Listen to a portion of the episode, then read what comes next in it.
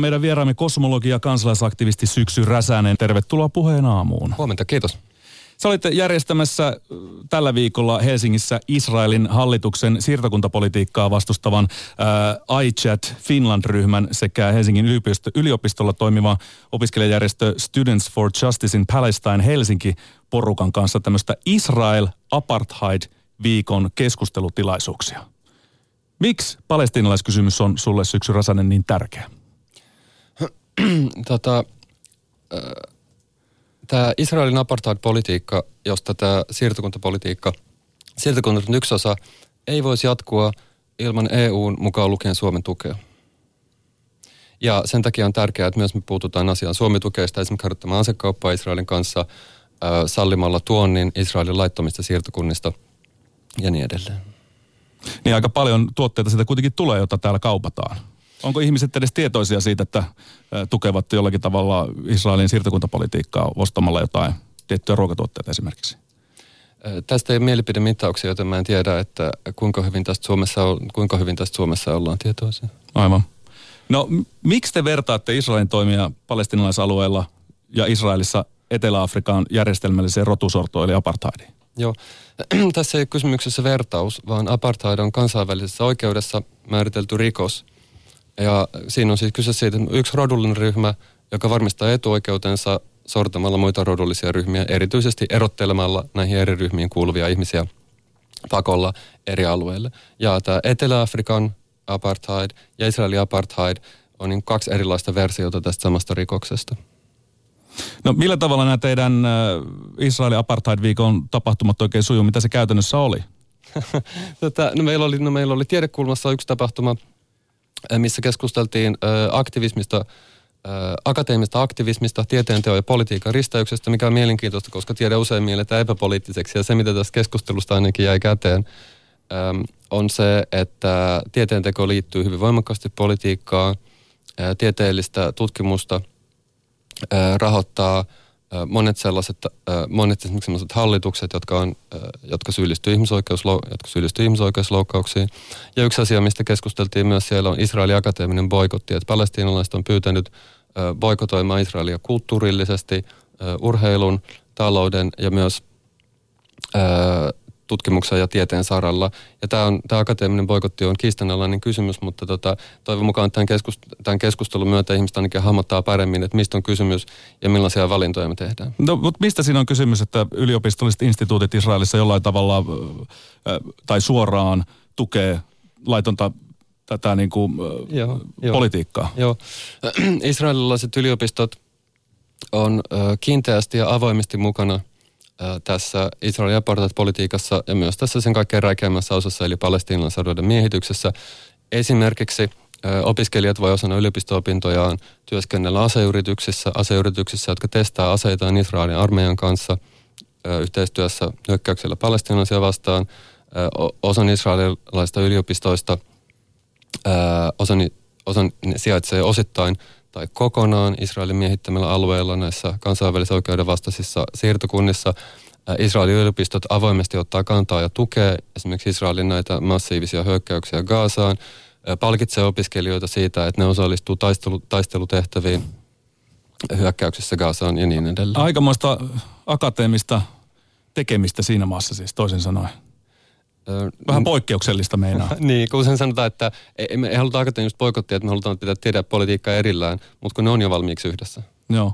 No mutta teidän tätä apartheid, Israelin apartheid-viikkoa ei ole sulatettu ihan, ihan sellaisenaan. Totta sanonut sieltä myöskin paljon äh, tota, äh, sora-ääniä. Ei kun edes taidettiin ottaa siis Helsingin yliopistoon yhteyttä, että miten tämmöisiä edes voidaan järjestää. Mitä tässä taustalla on? Joo, tota, Israelin suurlähetystö ja jotkut muut tahot tosiaan otti Helsingin yliopistoon yhteyttä ja vaati tämän tilaisuuden perumista. Ja tämä on, tämä, nyt tämä tämmöinen strategia on rantautunut Suomeenkin. Että pitkään Yhdysvalloissa aikoinaan Israelin politiikan tukijat tulinna tämmöisiin tilaisuuksiin pelkästään ja sitten esitti, halusi sitten omia argumentteja. Mutta kun ne huomaa, että ne ei pysty vakuuttamaan ihmisiä näillä argumenteilla, niin ne on siirtynyt siihen, että ne yrittää estää rahoituksen järjestöille, jotka vastustaa Israelin politiikkaa. Ne yrittää estää, että ne saisi tiloja – ja, ja muilla tavoin häiritä niiden toimintaa, mutta tota, he, keskustelimme Helsingin yliopiston kanssa ja he totesivat, että ei tässä tilaisuudessa ole mitään ongelmaa, että tämä on täysin asiallista. Mutta sinne tuli kuitenkin Israelin ystäviä paikan päälle näihin teidän tilaisuuksiin. Joo, joo, tuli, joo tulivat paikalle tota, tota, keskustelemaan, tota, esittämään argumenttejaan ja, äm, sinä, sinä, ja kysymään tämmöisiä, että ettekö tiedä, että boikotit ovat, äh, ter, ovat terroristien keksimiä, joka nyt ei ole niin kovin hedelmällinen lähtökohta keskustelulla, mutta jotkut tällaisenkin argumentin esittävät. Jaksaako muuten käydä niin kuin älyllistä keskustelua näiden Israelin kanssa tai näiden vasta- mm. tai mielenosoittajien kanssa? Vai, vai onko se niin kuin, sen koko kritiikin ihan vaan suorilta käsiltä? Mm. Tota, no ne argumentit, mitä niillä on, on, on, on, kuullut moneen kerta, on kuultu moneen kertaan ja niihin on vastattu moneen kertaan, että ei niissä niin kuin, tule semmoista sellaista sisältöä, joka veisi keskustelua eteenpäin, eikä, sen, eikä niiden tarkoituskaan ole viedä sitä keskustelua eteenpäin. Niin, mistä tässä loppujen lopuksi, onko kyse siitä, että toinen puolustaa palestinalaisia ja toinen israelilaisia, vai mistä tässä on loppujen lopuksi kyse? kyse eikä tässä puhuta kuitenkin ihmisoikeuksista? niin, tota, äh, jos tähän jonkun rajan haluaa vetää, äh, niin se esimerkiksi meidän Aikat Finlandissa me puolustetaan yhtäläisiä oikeuksia kaikille Israelin palestina alueelle, ihmisoikeuksia ja kansainvälistä oikeutta, ja nämä toiset puolustaa äh, Israelin ihmisoikeusloukkauksia. Tästä saataisiin hyvä debatti. Ja sä pääset kyllä debatoimaankin varmaan, varmaan tulevaisuudessa, mutta ö, otetaan tällainen rajapinta siihen aktivismin ja sitten myöskin kosmologian välille. Sen lisäksi, että eilen menehtyneellä maailman kuuluisimmalla kosmologilla Stephen Hawkingilla ja sinulla oli sama ammatti, niin teillä oli myös samankaltainen näkemys tästä palestinalaiskysymyksestä. Voitko kertoa, miten tämä kävi ilmi, kun sä tapasit ensimmäistä kertaa Stephen Hawkingin? Ha, tämä itse asiassa ei ollut ensimmäinen kerta, okay. mutta tätä muistettavin kerta, kun mä oon tavannut Stephen Hawkingin. Mä olin siis CERNissä tutkijana 2006 ja mun ystäväni ja kollegani siellä Thomas Hertog, joka oli aikoinaan Hawkingin oppilas ja teki aktiivisesti yhteistyötä Hawkingin kanssa täh, ihan tähän loppuun asti niin tota, oli kutsunut Hawkingin CERNiä. Tämä oli, olikin semmoinen aikamoinen tota, spektakulääri, että tutkijatkin niin kuin ihailee ja mahtavaa. Ja Stephen Hawking, sitten on illallinen ison pöydän ääressä ja meidät laitettiin istumaan nuoret tutkijat vastapäätä Stephen Hawkingia. Ja Hawking kanssa keskustelemään niin kuin kommunikoisi Delfoy Orakelin kanssa. Että se kestää, se kesti, se kesti, se kestää niin teknistä syystä kauan niin. muotoilla niitä virkkeitä. Ja ihmiset puhuu jotain, keskustelu liikkuu sinne tänne. Sitten Hawkingilta tulee joku, joku virke, joka usein on jotain siellä, yrit, usein siellä vähän semmoisia nokkeluuksia.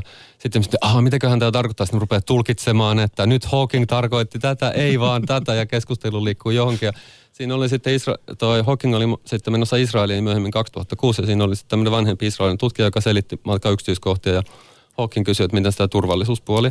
Ja sitten se, se niin Israelissa milloin? Israelissa, mm. joo, sitten se vähän naurahti, että tutkija sanoi, että no, että nyt tilanne on rauhallinen, täytyy vaan toimia, että tämä sama tilanne status quo säilyy. Ja tällöin siis se Gaasan saarto oli, oli on 2006 juuri ti, tuota, tiukentunut, oli ollut Israelin ensimmäinen suurhyökkäys Gaasaan. Ää, ja Gaasan tilanne oli jo tällöin, siis ää, sanon kuvaamaton. Ja sitten katsoin, että minun aiheellista sitten muistuttaa läsnäolijoita siitä, mikä tämä todellinen tilanne on. En, ei ehkä kaikkein diplomaattisin termein. Ja, tota, Kärkevästi tuli vai? Ehkä, ehkä. Ja tota, sitten nämä tota, um, CERNin teoriaosaston tota, johtajat olivat sitten tästä vähän tyrmistyneitä ja tota, vähän lieventelivät, että nyt tämä hänelle poliittinen aihe. Ja ystäväni Thomas Hertog sitten tota, myhäili ja sanoi, että I think Steven is up for a political discussion. Thomas toki tiesi poliittista tota, poliittiset näkemykseni ja tota, sitten nämä tota, vanhemmat fyysikot sitten tota, vähän niin kuin kritisoivat minua ja, arvost, ja tällä ja esittivät, että ei tämä asia nyt noin ole ja näin ole. Ja sitten Stephen Hawkingilta tulee, että olen samaa mieltä kanssasi Gaasasta, tota, tämmöinen. Ja minut on pyydetty palestinalaisen yliopistoihin vierailemaan, pitäisikö mennä sinne. Ja sitten Israelin vanhempi tutkija, ikään kuin Steven olisi puhunut hänelle, rupeaa selittämään tämmöinen ja tämmöinen, palestinan yliopisto tehdään näin ja näin. Kunnes sitten Hawkingin hoitaja, tämmöinen nuori, tota, ähm, hiljaisen ollen nainen, keskeytti tuossa vaiheessa. Uh, I'm sorry. Excuse me. I think Steven was talking to Syksy. Tämä näytti niin myrtyneeltä tämä israelilainen kuin hän, hänen näke- hetkinen, että validoitiin jonkun mun näkemys. Ja tota, sitten keskustelimme tästä vierailusta palestinalaisen yliopistoihin ja akateemisesta boikotista. Ja Hawking tällöin sanoi, että hän ei kannata tätä akateemista boikottia. Mutta hänen näkemyksensä sitten muuttuivat ja 2013, en tarkoita, että silloin on mitään mun kanssa, Mutta tota, sitten vuosien myötä hän muutti näkemyksiä ja vuonna 2013 Stephen Hawkingista tuli se nimenomainen tutkija, joka toi tämän akateemisen poikotin valtavertaan, kun hän kieltäytyy menemästä konferenssiin Israelissa. Okei. Okay. Mielenkiintoista. Aikamoinen tarina. Kosmologi Syksy Räsänen, miten Stephen Hawking on vaikuttanut sinun elämääsi? Mun ensimmäinen kosketus Stephen Hawkingin oli, kuten varmaan monilla muillakin, hänen kirjansa ajan lyhyt historia kautta, tai tarkemmin sanottuna tämän kirjan kannen kautta. Tätä... Miltä se kansi näyttää? Mä oon unohtanut. no se kaveri on hyllyssä, siinä on taustalla jotain tähtiä tai galakseja, mä en muista enää. Ja sitten siinä on Stephen Hawking pyörätuolissa. Ja tietysti ajan lyhyt historia on, on, hirveän hauska nimi. Ja tota, se oli niin kuin osa jotain tätä yläaste- ja, ja lukioaikaa. Niin mä muistan, että siitä kirjaa puhuttiin paljon sellainen kirja, jolla oli maine älyllinen kirja. Mä en koskaan, mä en koskaan itse asiassa lukenut sitä, mä en tiedä luki mun kaverini, jonka hyllyssä se oli sitä. Ää, mutta tota, mutta sitä kirjahan on siis myyty valtavan paljon, se on valtavan tunnettu, sitäkin Hawkingista tun, tota, tunnettu. Mulla ei ollut silloin vielä käsitystä, että mitä se Hawking niin kuin varsinaisesti teki. Ja sitten niin kuin, äh, mä tekemään fysiikkaa, niin sillä mitä mä oon tehnyt, ja näiden Hawkingin tunnetuimpien saavutusten tai tunnetuiden tutkimusko- tunnetuimpien tutkimuskohteiden kanssa mitään tekemistä. Että elämässäni mä oon tainnut viitata Hawkingin artikkeleihin varmaan kaksi kertaa tai jotain. Mutta Hawking tunnetaan siis parhaiten mustin, mustien aikojen ja, ja sen säteilyn. Hän on nimennyt sen säteilyn äh, Hawkinin säteilyksi myöskin, tai siis se on nimetty sen mukaan, koska hän sen tavallaan myöskin löysi sitten oman äh, tota, tutkijaryhmänsä kanssa. Niin äh, kuinka suuri vaikutus Hawkinilla on ollut sitten kosmologiaan noin yleisestikin? No Hawking ei ole ensisijaisesti äh, kosmologi, äh, vaan gravitaatiotutkija. Että se on tutkinut yleistä suhteellisuusteoriaa, mustia aukkoja, maailmankaikkeuden alkua ja tällaisia kysymyksiä. Ja tällä gravitaatiotutkimuksen saralla hän oli aivan epäilemättä viime vuosisadan jälkipuoliskon kärkinimiä ja hänen vaikutuksensa siinä on ratkaiseva. Ja erityisesti tämä mustien oikean säteily se oli hyvin tärkeää sitten yritettäessä yhdistää yleistä suhteellisuusteoriaa ja kvanttiteoriaa tämmöisen kvanttigravitaation kehittämisessä. Hänellä on ollut myös jotain tärkeitä äh, kontribuutioita, jotain tärkeitä avauksia kosmologiassa, mutta sanotaanko, että kosmologiassa en laittaisi häntä nyt viime vuosi, viimeisen 50 vuoden kymmenen merkittävimmän nimen joukkoon. Niin, vaikka häntä on välillä verrattu jopa Albert Einsteiniin. Niin, niin maailman älykkäin ihminen, ää, yksi maailman kymmenestä viisaimmasta ihmisestä, mä en vähän varma mitä tämä tarkoittaa, tätä, tätä maailman suurin, historian suurin matemaatikko ja niin edelleen ja niin edelleen, että se Hawkingin legendahan on laukannut pitkälle sen Hawkingin todellisten saavutusten tuolle puolelle. Hawking myös niin kuin itse ruokista ja, ja, ja ui, myös, ui myös julkisuudessa. Ja tässä oli semmoinen äh, traaginen puoli, että toisaalta nämä hänen niin kuin kirjansa myyntiä ja muista näistä populaarista esiintymi- kirjamyynnistä ja muista populaarijutuista saamansa tulothan oli sit myös sitä, mitä hän käytti tota, tähän tämän tilansa hoitamiseen ja näihin kuluihin, joita oli paljon. Niin, ALS-tauti. Tämän taudin Joo. hoitamiseen. Mutta millä tavalla sä otit vastaan eilen, kun uutinen tuli siitä, että Stephen Hawking on kuollut? Sä kuitenkin kirjoitit siitä oman blogisi ihan tämmöisen obituarin muistokirjoituksen. Joo. Tota, mä olin itse asiassa kotona sairausvuoteessa, kun tota, mulle soitet, Helsingin Sanomien toimittaja soitti ja tota, sain sitten tietää, että aha, Stephen Hawking on kuollut. Ja tota, Stephen Hawkingin Mulla ei ollut voimakasta henkilökohtaista suhdetta Hawkingiin. Tämä tapaaminen tietysti oli, tapasin hänet pari, ker- tota, pari kertaa muutenkin, ja tämä ystäväni oli läheinen Hawkingin yhteistyökumppani. Että sinänsä se ei, niin kuin mikään, se ei mikään henkilökohtainen menetys, mutta jos siitä niin kuin jotain haluaa sanoa, niin onhan se niin kuin osa tämmöistä yhden aikakauden loppua. Että Hawking oli tällä mustien okkojen tutkimuksen saaralla, avasi monia tällaisia asioita, ja sitten meni eteenpäin. Että kyllä se on niin kuin tällainen yksi tota, yksi tämmöinen vanha mestari on poistunut keskuudesta. No muutaman kertaa hänet tapasit. Minkälainen persona Hawking vaikutti olevan noin niiden tapaamisten perusteella? Hawking oli hyvin tietoinen siitä tästä maineesta, mikä hänellä on, ja siitä, miten, suhtaudut, siihen, miten siihen suhtaudutaan. Suhtautui siihen hyvin leikillisesti. Öm, Eli huumoria oli pelissä. Huumoria oli pelissä, ja sitten esitti myös jotain tällaisia vähän – välillä oli sanonut, että puhukaa niin kieli poskella vai tosistaan jostain fysiikan asioista. Musta kun CERNissä oli 2006 ja LHC, tämä hiukkaskirjoitus oli käynnistymässä, etsittiin Higgsia. Ja sitten tota, puhuttiin, että no, että koska Higgs löytyy ja tällä. Ja sitten tota, joku kysyi siitä ja Hawking sanoi, että tota, kommentoi, että ei sitä mitään Higgsia löydy, että tota, LHCssä syntyy niin paljon mustia aukkoja, että tota, niiden säteily hukuttaa se hiksin alleen. Eli puhutaan hiksi hiukkasesta. Hiksi hiukkasesta. Se hukuttaa hiksi hiukkasia alleen täällä kiihdyttämässä. Sitten ihmiset rupesivat miettimään tätä, että mitä nämä orakkelin sanat tarkoittavat. Onkohan tosissaan vai onko tässä nyt joku salattu viisaus vai, vai, vai mikä tämä niin on?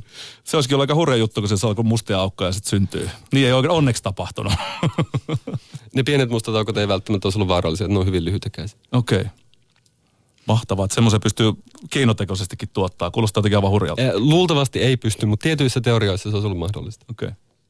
No avaruustähtitieteen professori Esko ja häntäkin haastateltiin sitten eilen tämän Hawkinin poismenon suhteen tai tiimoilta esimerkiksi Radio Suomen, Suomen radio-ohjelmassa. Ja hän sanoi, että Hawking toi tieteen tavallisen ihmisen ulottuville kirjoissaan ja esiintymisillään. Niin kuinka tärkeä tämä ominaisuus Hawkingissa oli koko tämmöisen tieteellisen yhteisön kannalta, tiedeyhteisön kannalta?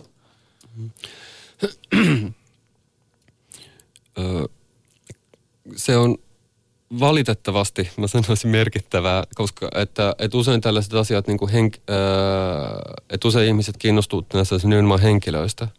Ja, Hawking, ja Hawkingin henkilökohtainen tarina oli sinänsä kiinnostavaa, että paitsi se on niin kuin riipaisevaa, että ajattelin, että, että voi ajatella, että kumpa minulle kävisi noin, että ihminen, joka on vammautunut pahasti tämän taudin seurauksena. Mutta toisaalta se on myös jotenkin niin kuin voimaannuttava, koska Hawking oli se kiinnostaa, että vaikka hän oli vammautunut, niin Hawking ei ole niin säälin kohde. Koska hän on pystynyt saavuttamaan, koska hän on, hän on, saavuttanut, hän on saavuttanut niin paljon ja, tota, ja, ja pysyy niin kuin myös elinvoimaisena ja virkeänä, eikä myöskään niin kuin sääli itseään vaan ja, ja näin. Ää, ja se, että on tämmöinen näkyvä tieteen ikoni, on tietysti hyödyksi niin kuin asioiden tutumukselle, kuinka moni tietäisi mustien nokkojen säteilystä, jos Stephen Hawking ei, ei ole ei olisi tällainen merkittävä henkilö. Se, se haittapuoli, mikä siinä sitten sit voi olla, on, että keskittyminen tähän henkilöön jättää sitten alleen näitä tieteellisiä kysymyksiä. Ja sitten toisaalta, että Hawkingilla on esimerkiksi tapana, että se, hän ei aina, hän sanotaan tyypillisesti ei erotellut sitä, että mikä on vankasti tutkittua tut, vankasti tunnettua tietoa, mikä tiedetään ja mikä on villiä spekulaatiota vähän esityksissä, niin kuin usein vähän sekoitti niitä ja ihmisille ja sitten epämääräinen kuva siitä, että, että mikä nyt on totta ja mikä ei. Mm, Hawking osallistui myös yhteiskunnalliseen keskusteluun muun muassa terveydenhuollon, julkisen terveydenhuollon tilasta ja puhui paljon uskonnoista ja tieteellisestä maailmankuvasta. Ja vähän samaa tonttia on hoitanut sun kollegas Esko Valtaaja täällä Suomessa. Hän on kommentoinut aika laajalla kattauksella erilaisia asioita, siis ilmastonmuutoksesta, ympäristötuhosta, äh, rakkauteen, kestävän mm, parisuhteen mm, rakentamiseen. Kyllä. Ja niin kuin sä sanoit, niin Stephen Hawking, hän, häntä on pidetty yhtenä maailman älykkäimmistä ihmisistä, ellei älykkäimpänä. Niin tota, miten sä suhtaudut tähän, että kun kosmologi ajattelee isoja asioita, niin, niin se yhdistää siihen, että hän, hän tietää asiasta kuin asiasta paljon ja, ja osaa ajatella isosti ja puhua viisaita. Niin, no mä en ole erityisesti tota, ylipappien perään, että, että onhan tässä ongelmansa. niin, mä mietin, kun sanot orakkeliksi häntä ja tällä tavalla, että siinä on tiettyjä ongelmia, mutta... No, Hawking toi tieteeseen perustuvan maailmaa vahvasti siis esille ja korosti tieteen tutkimuksen merkitystä mm. tärkeyttä tähän mm. loppuun saakka. Mutta kuinka huolissaan sinä syksyllä sä oot siitä, että tänä päivänä niin disinformaatiolla ja monilla uskomuksilla ja siitä vedetyllä johtopäätöksillä on aika paljon tilaa, vai onko sun mielestä liikaa? Mä en tiedä, jos, jos tarkoitetaan jotain tämmöisiä niin kuin New Age-opeja ja, ja tällaisia asioita, niin mä en tiedä, onko niillä nykyään enemmän kuin aikaisemmin, mutta jos katsoo, mitä tulee tieteen tekemiseen liittyvän disinformaatioon, niin sen suurin lähde Suomessa on Suomen hallitus. Okei, ja, ja, aika kova väite. Ja, ja kaikkein tuhoisin ja kaikkein tuhoisimmat toimet, on, joka myös on kaikkein tuhoisin Suomen tutkimukselle. Ja jos nyt puhutaan älyttömistä väitteistä, ihmiset ottaa, ihmiset ottaa vakavissaan, niin esimerkiksi tämä Juho Sipilän ajatus, että Suomi pitää nyt kymmenessä vuodessa kouluttaa, kymmenen, kouluttaa miljoona ihmistä työsken, tota, tekoälyn kanssa. Joo, toimimaan tekoälyn mm. kanssa, niin tota, ää, jos ha, kun hallituksen johtaja esittää tiedepoliittisen lin, linjauksena näin älyttömiä asioita, ja meidän odotetaan keskustelemaan siitä vakavasti, niin tilanne on huolestuttava. Kerro jotain muita esimerkkejä siitä, että missä kohtaa niin on tullut levitettyä tieteellistä disinformaatiota. Mm.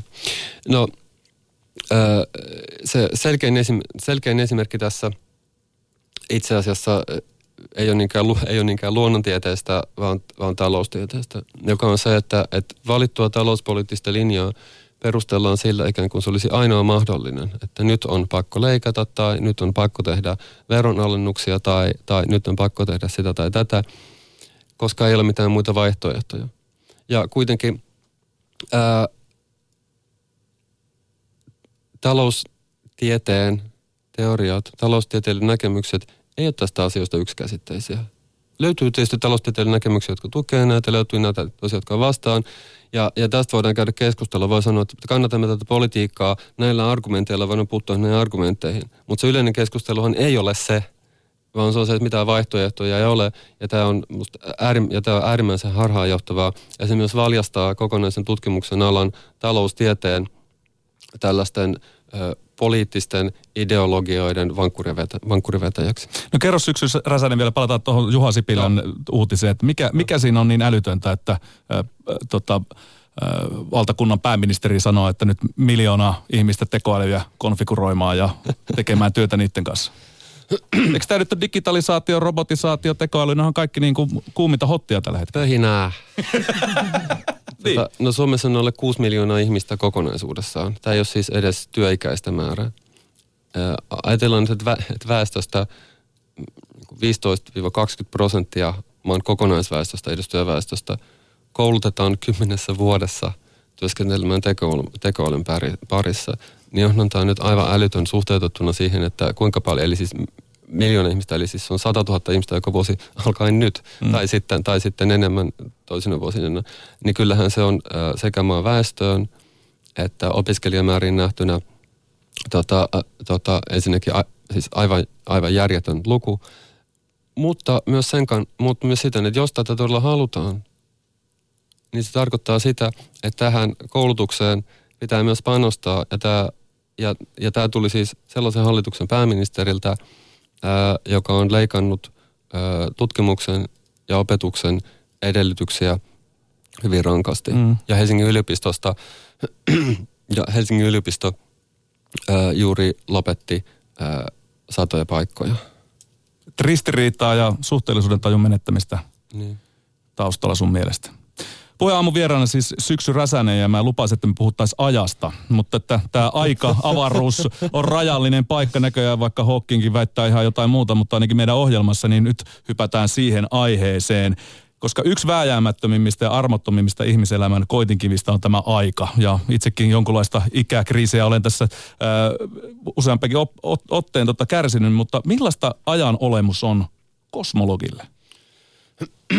Joo. Meidän arkiokokemus ajasta ja avaruudestahan on se, että avaruus on näyttämö, millä asiat tapahtuu ja että se, mitä, mitä tapahtuu, ei vaikuta mitenkään se avaruuteen. Se vaan on niin kuin se, missä asiat sijaitsee. Ja aika kertoo sen, että missä kohtaa näytelmää ollaan. Ja että se ei myöskään niin kuin, ne tapahtumat ei vaikuta siihen. Ja Albert Einsteinin ja David Hilbertin löytämä yleinen suhteellisuusteoria osoittaa, että tämä ei ole totta. Vaan aika ja avaruus muodostaa tämmöisen kokonaisuuden aika-avaruuden, joka vuorovaikuttaa aineen kanssa. Että toimijoita ei ole pelkästään aineesta koostuvat asiat toimijoita maailmankaikkeudessa, vaan aika-avaruus itse. Ja konkreettinen esimerkki, että se, että siellä, missä on enemmän ainetta, missä gravitaatio on voimakkaampaa, aika kulkee hitaammin. Esimerkiksi meidän kellomme täällä maanpinnalla kulkevat vuorokaudessa 38 mikrosekuntia hitaammin. Ei kovin paljon kuin GPS-satelliittien kellot radalla. Tämä ei tunnu kovin, kovin paljolta, mutta siis paikanmääritys GPS-satelliitista perustuu siihen, että niistä tulee radioaaltoja. Ja sitten katsotaan, että mistäkin satelli- että tota, verrataan siihen, että koska saa sen radioaalto, joka on lähtenyt mistäkin satelliitista, niin voi paikantaa itse asiassa niiden suhteen. Ja valo kulkee 38 mikrosekunnissa 10 kilometriä. Että tarkalle paikanmääritykselle näyttää nämä yleisen suhteellisuustarjon huomioon ottaminen. Sen huomioon ottaminen, että ne GPS-satelliiteissa olevat kellot käy nopeammin kuin meidän kellot, öö, on keskeistä. Tämä on itse asiassa muuten sattumalta yleisen suhteellisuusteorian ainoa käytännön sovellus, GPS-paikannusjärjestelmä. Et sen takia se ei olekaan niin tarkka, koska aika kulkee tota, nopeammin sillä avaruudessa. Ei, se, on, siis se on otettu huomioon näissä GPS-satelliiteissa. Ne GPS-satelliitin ohjelmistossa tehdään tämä korjaus niihin aikaleimoihin, mitkä niissä uh, signaaleissa on. Okei, okay. mutta mut, tämä on äärettömän tärkeää, että tämä pystytty käytännössä todistaa. E, joo, siis tästä, tästä efektistä on, on, on, on paljon, sitä efektistä on paljon tarkempiakin mittauksia.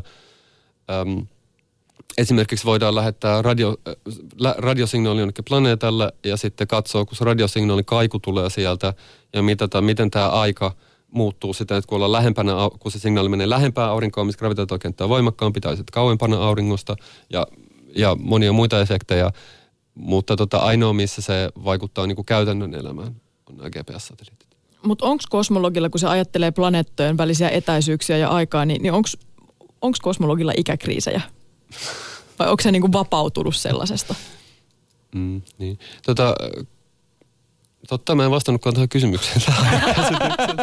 joo. Tota, äh, joo.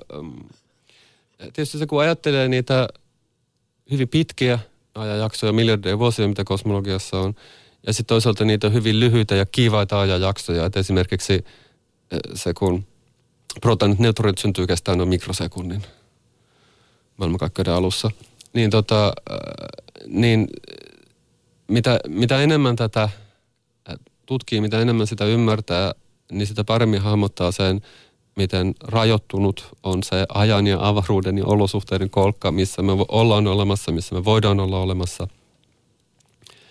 Ähm, ja siitä tulee sellainen, äh, siinä on semmoinen tietty lohduttomuus. Tietysti semmoinen rajallisuuden, äärellisyyden, katoavaisuuden, lohduttomuus, että suurimman osa maailmankaikkeuden historiaa olosuhteet on sellaista, että me ei voitu olla olemassa ja tulevaisuudessa ne, ne tulee myös olemaan sellaiset. Mutta se on toisaalta osaltaan myös vapauttavaa sinänsä, että se antaa semmoisen isomman perspektiivin näihin arkisiin asioihin. Jos arkiset asiat, jos pienet asiat harmittaa, pitää miettiä isoja asioita, jos isot, isot asiat harmittaa, pitää miettiä pieniä asioita. Ihan perusjuttu periaatteessa, niin. kosmologillekin. No miten t- tämä iso kysymys, ajan subjektiivinen päättyminen, kuolema. Onko tähän tullut sulle jonkunlaista erilaista näkökulmaa, kun sä oot tutkinut näitä sekä kvanttifysiikkaa ja, ja hiukkaskiihdyttimien pieniä molekyylejä ja sitten tätä koko kosmosta? Mm. Tota, se on mielenkiintoista, kun mä pidän tällaisia yl- esityksiä suurelle yleisölle maailmankaikkeuden kohtalosta ja mä tiedän, että muillakin kollegoilla on taas sellainen kokemus. Sitten puhuu siitä, että mitä käy – tota, kun lopulta äh, tähdet sammuu, tota, galaksit erkanee toisistaan, galaksit hajoaa ja sitten jää vaan tämmöinen niin tyhjä tota, pimeä avaruus, niin ihmiset kokee sen hirveän lohduttamana. Koska ne, koska ne ajattelee sitä ikään kuin vertauskuvana omasta elämästään, omasta kuolemastaan, vaikka silloin kun tämä kaikki tapahtuu, silloin kun meidän aurinko sammuu, niin ihmiskunta on kuullut sukupuuttoa ja aikapäiviä sitten. Ähm, että tota, siinä on sellainen vertauskuvallinen puoli, mutta tässä tapauksessa tämä vertauskuva, nämä vertauskuvasta tapahtumat ei ole niin myyttisiä, ne ei, ole legend, ne ei ole legendaarisia, vaan on todellisia. Toinen asia sitten, että paljon monimutkaisempi juttu kuin nämä tota, tota, yksinkertaiset löpertelyt on, tota, on sitten toi, se, että et kvantti, kvanttifysiikassa aikakäsitys on erilainen kuin yleisessä suhteellisuusteoriassa. Me ei vielä tiedetä, miten nämä sopii yhteen. Et kvanttifysiikassa ö, tulevaisuus ei ole määrätty vaan on vaan tiettyjä todennäköisyyksiä sille, mitä saattaa tapahtua, ja kun aika menee eteenpäin, niin yksi niistä valikoituu, ja muut, muut ei valikoidu. Eli kvanttifysiikassa on tämmöinen tietty tapahtuminen, ja myös me koetaan tapahtuminen. Meillä on sellainen käsitys, että nykyhetki on olemassa erityinen nykyhetki. Ja yleinen suhteellisuusteoria tai klassinen fysiikka ei tunne tätä. Ja on sitten epäselvää, että, että liittyykö tämä meidän tapahtumisen kokemus mm. tähän, tähän kvanttifysiikan tapahtumiseen. Ja yksi idea, mikä on esitetty – on, on se, että itse asiassa nämä kaikki eri mahdollisuudet toteutuu, tämmöinen sanottu monimaailmatulkinta, jossa kaikki, lais, kaikki erilaiset vaihtoehdot toteutuu, mutta me havaitaan näistä kaikista vaihtoehdoista vain yksi. Ja tämä tietysti asettaa niin kuin, tällaiset, tällaisen arkisen elämän ja, ja kuoleman ja tällaisen niin kuin erilaisiin mittasuhteisiin, mutta mut me ei niin kuin vielä varsinaisesti tiedetä, että, että pitääkö tämä monimaailmateoria paikkansa vai ei, että tota, että jos mä jotain sanon, niin se synnyttää minussa tämmöistä niin kuin epätietoisuutta siitä, että, että mitä tämän ajan kanssa on. Mutta mitä yleisen suhteellisuusteorian tulee, niin yleisen suhteellisuusteoriassa aikavaruus on niin kuin valmis kokonaisuus. Ja tässä mielessä voi ajatella, että niin kuin menneisyys on olemassa yhtä lailla kuin, yhtä lailla kuin tulevaisuus. Se on niin kuin torni, jossa pohja, pohjakerros on menneisyys. Me ollaan tässä tietyssä kerroksessa nykyisyydessä ja sitten on tulevaisuus jossain ylemmissä kerroksissa, mutta no, se torni on kokonaisuutena olemassa, on tämmöinen blokki. Ja tässä mielessä ää, on olemassa tämmöinen olemassaolo niin kuin ikuisuuden tuolla puolen. Ajaton olemassaolo, että se, missä mä olen nyt, niin jossain mielessä olen myös menneisyydessä. ja olen myös tulevaisuudessa. Eli, ja se, eli mun kokemukseni tässä hetkestä olemisesta tulee jossain mielessä aina olemaan tässä. Tämä on niin kuin ajaton. Huomaa, että tämä meidän normaaliin niin kuin aika, arkiseen aikakäsitykseen ähm, meidän kieli, joka on kehittynyt kuvaamaan tämän normaalin aikakäsitysten tuntuu kömpenöltä mm, näiden asioiden joo. kuvailemisessa. Tämä on mielenkiintoista, me voitaisiin jatkaa tätä, tätä vaikka kuinka pitkään, mutta nyt me huomataan se rajallisuus tässä. Vielä viimeiseksi Yksuri Räsänen, mitä sä odotat suurta mullistusta omalta, omasta, omasta tota, tieteenhaarasta tapahtuvan? Mikä on semmoinen kiinnostava asia, jota sä odotat, että, että, että tullaan kehittyä eteenpäin ja tuodaan jotain uutta ja mullistavaa tieteen maailmaan kosmologian kautta? No jos katsoo historiaa, niin mullistuksia ei yleensä pysty arvaamaan etukäteen, mutta sellainen ala, joka mua kiinnostaa tota, yhä enemmän, on äh, maailmankaikkeuden alkuvaiheessa tapahtuneen kosmisen inflaation, joka on synnyttänyt kaikki maailmankaikkeuden rakenteen siemenet, niin tota, sen kvanttifysikaalisen luonteen selvittäminen ja tämmöistä niin kuin kvanttifysikaalisten jälkien ö, näkeminen taivaalla. Siitä odotetaan lisää ainakin blogimerkintöjä ja tutkimuksia. Kiitoksia Syksy Räsänen vierailusta ja hyvää kevään jatkoa.